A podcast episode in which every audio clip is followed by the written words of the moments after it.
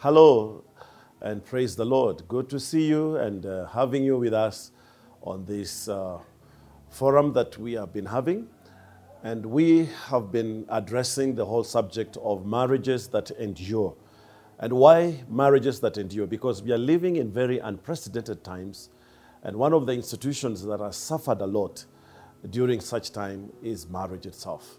And we have been suggesting that marriages don't need to collapse, marriages don't need to be under a lot of unnecessary stress. But as people who are married, we can be able to face these situations head on in a mature way and in a manner that sustains and helps our marriages uh, to be worth the while. And we began by looking at the need to have uh, commitment to the marriage because, again, when things are not working, we don't need to run away from them. We just stand with one another and face the situations together. We also saw, secondly, the need for us to enhance our own communication so that we are not talking two different languages, but we are talking one language on the way forward, on how we can face uh, the challenges that we may be going through as a couple. And then, thirdly, we also saw the need for intimacy, and we saw that we need to trust one another, we need to believe in one another, and we need to, as it were, join hands together in unity in order for us to make progress as couples. Uh, fourthly, I also want to suggest to us, besides all those things that we have already addressed, there is a need for us to put our faith in God. You know, such times is when you know and you realize that you have your own human weaknesses and limitations. But thanks be to God, we are not alone in life. There is another source that we can rely on. There is another person that we can engage into our marital challenges and situations. And that brings me then to suggest to us that marriages that endure are marriages that have known how to put their faith in God. I want to suggest that in such times, according to the book of Ecclesiastes, chapter number 4, if you read verse 12, part B of it, it says that a cord of three strands is not easily broken. A cord of three strands is not easily broken. Now, what are the three strands? I believe it is the husband, number one. Number two is the wife. And number three is God Himself.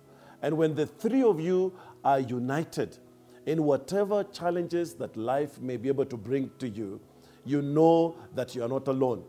And I want to thank God because the scriptures tell us that we can do all things through Christ who strengthens us.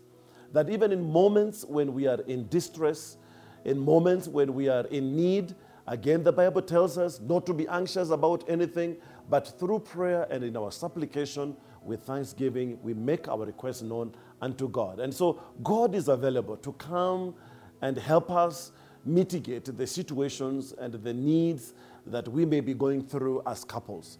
Don't rely on your own ingenuity and your own strength. Don't look down on one another because of the limitation that you have as a husband or as a wife, even including your financial support or even your, your status in life. You may find that situations that come to us do not necessarily uh, bow down because of who we are in society. In fact, if anything, when death comes, it comes to everybody. When problems come, they come to all and sundry. And so, what I'm suggesting and what I would want us to think about, even as we look at marriages that endure, is that marriages that endure are marriages that involve God in their situations. In other words, those who apply their faith and look to God as the helper in whatever they may be facing as a couple. And I don't know what you may be going through at such a time as this, but allow me to pray with you so that God can come in and help you. I know some of you have lost your loved ones. I know some of you probably have lost your livelihood. Probably you have lost opportunities that you had looked up to and now they are no longer there. For some of us, even our own bodies, we have lost our health. You know, we have been sick. And we have come to that place where we need divine intervention in order to be able to withstand and go through this season. And so pray with me as we believe together. And so, Heavenly Father, in the name of your Son, Jesus Christ, you who is our refuge and our strength and the ever present help in the time of trouble. The Lord, you will come and engage with the different couples, with the different families that are listening. The Lord, they may not give up on one another. That the Lord, they may not just rely on each other's strength, but beyond what they can be able to do, know that you are more than available to come in and help them resolve their issues and come in and help them, even with your grace, to withstand the pressure and the challenges that life may have brought to them. To know you as their healer, to know you as one who is their comforter, to know you as one who is able to come in and even deliver them from whatever fears and whatever challenges they may be going through. And so we want to commit every couple to you. We want to commit every family that is going through stressful moments into your hands. And we have prayed and believed these things with thanksgiving in Jesus' name. Amen. And I want to welcome you to CITAM Church Online. We are available on different social media platforms.